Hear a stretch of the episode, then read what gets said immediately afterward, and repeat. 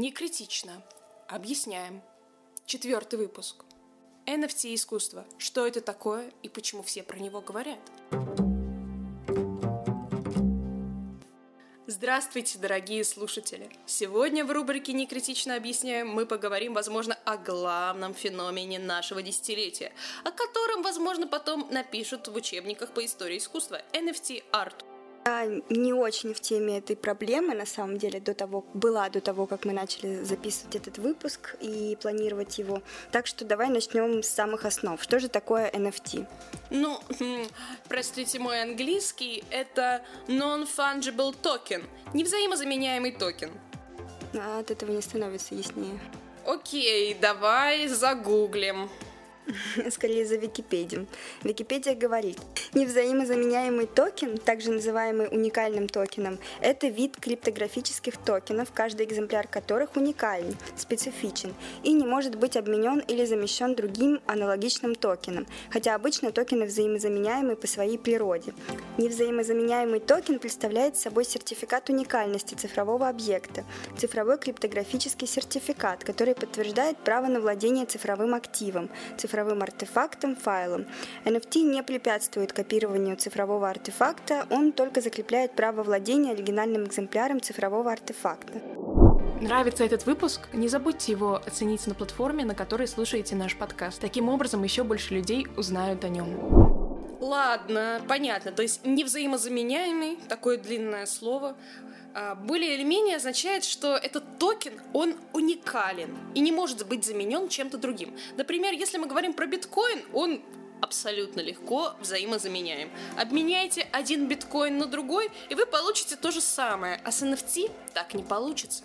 Ладно, с этим понятно, но что вообще можно купить э, как NFT? На самом деле NFT это может быть что угодно цифровое. То есть это может быть какая-то картинка, музыка, наш мозг, загруженный и превращенный в ИИ. Но большая часть нынешнего ажиотажа связана с использованием технологий для продажи цифрового искусства. Много разговоров, кстати, идет об NFT как ступени эволюции коллекционирования изобразительного искусства, только уже связанные с цифровым искусством.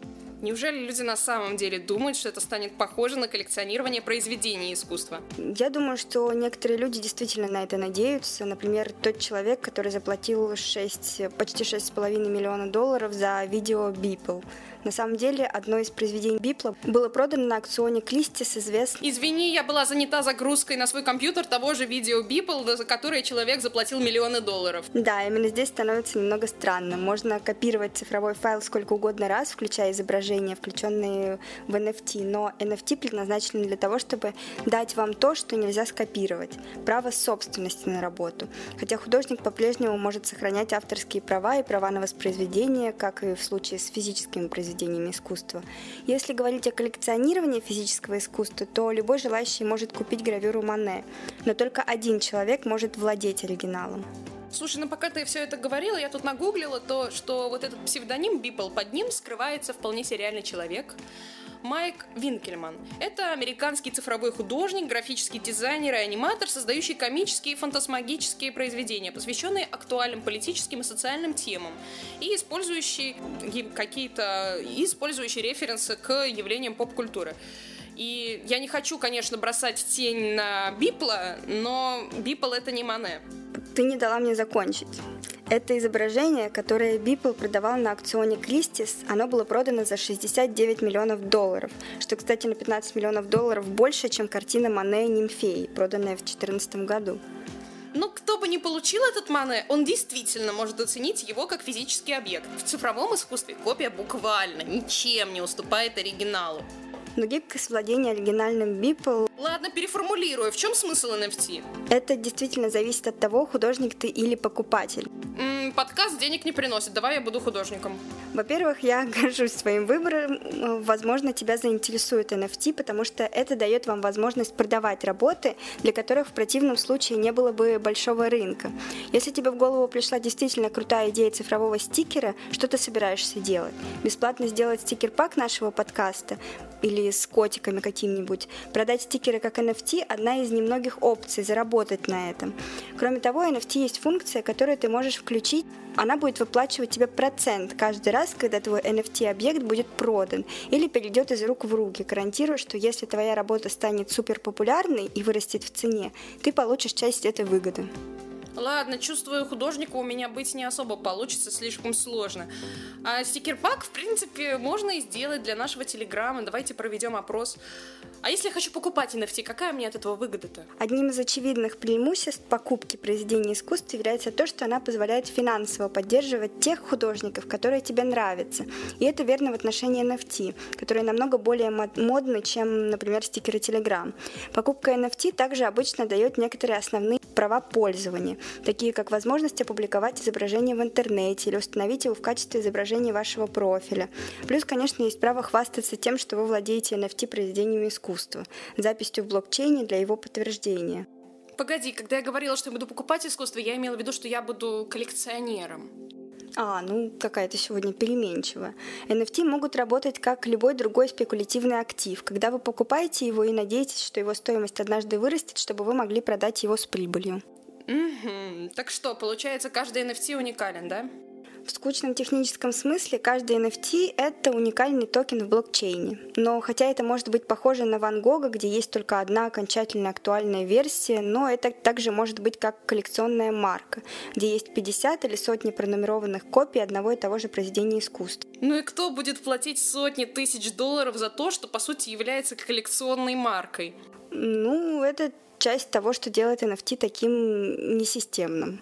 Некоторые люди относятся к ним как э, к будущему коллекционированию изобразительного искусства или как к такой игровой площадке для мегабогатых.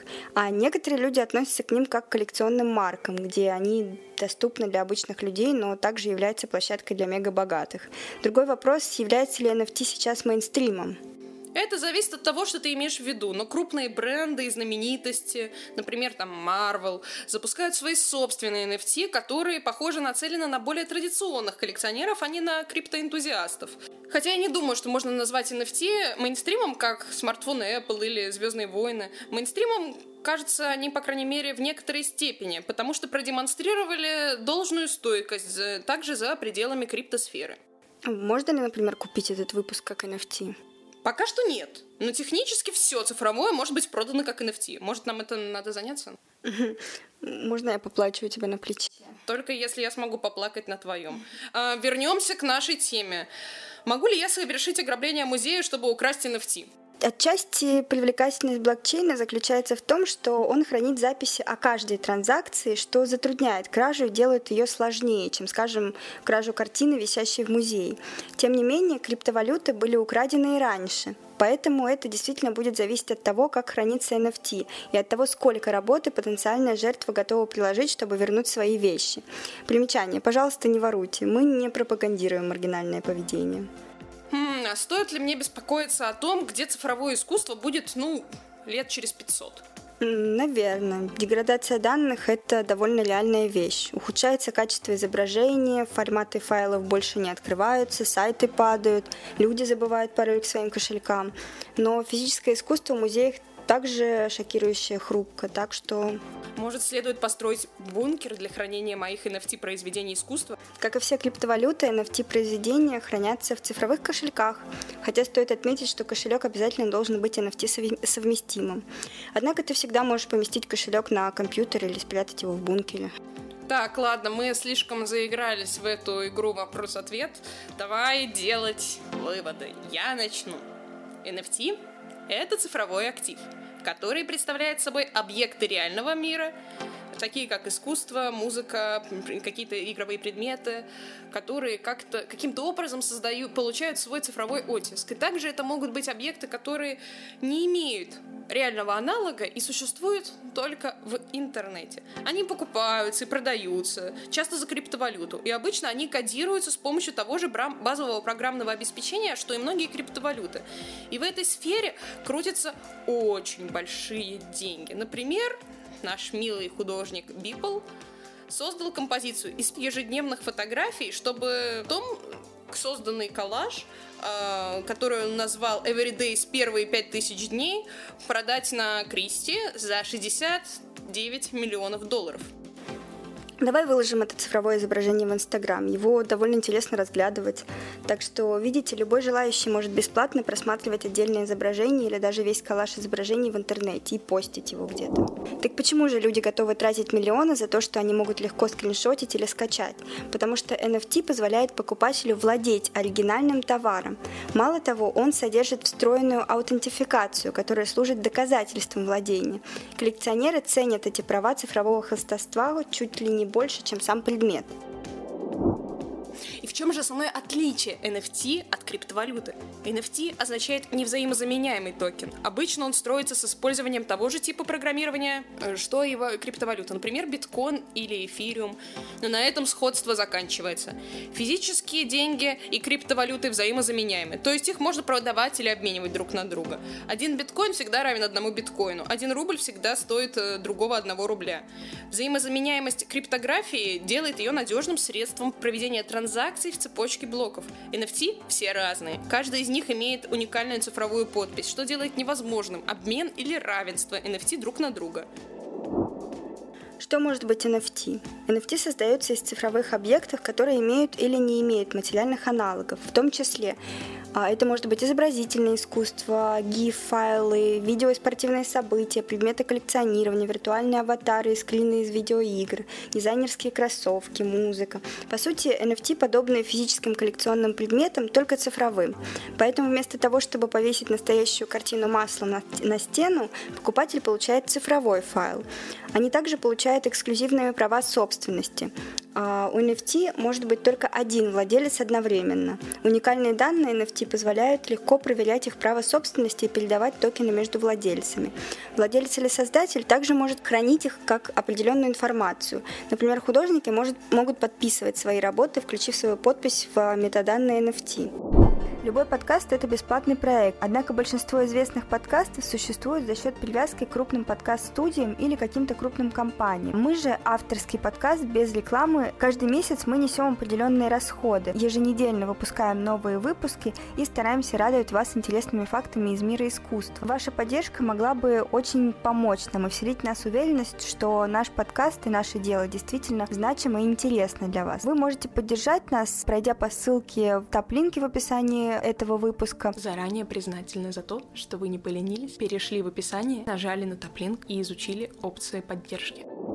Для чего используется NFT? Технология блокчейна и NFT представляют художникам и создателям контента уникальную возможность монетизировать свои товары. Например, художникам больше не нужно полагаться на галереи или аукционные дома для продажи своего искусства. так что же Бипл пошел на кризис?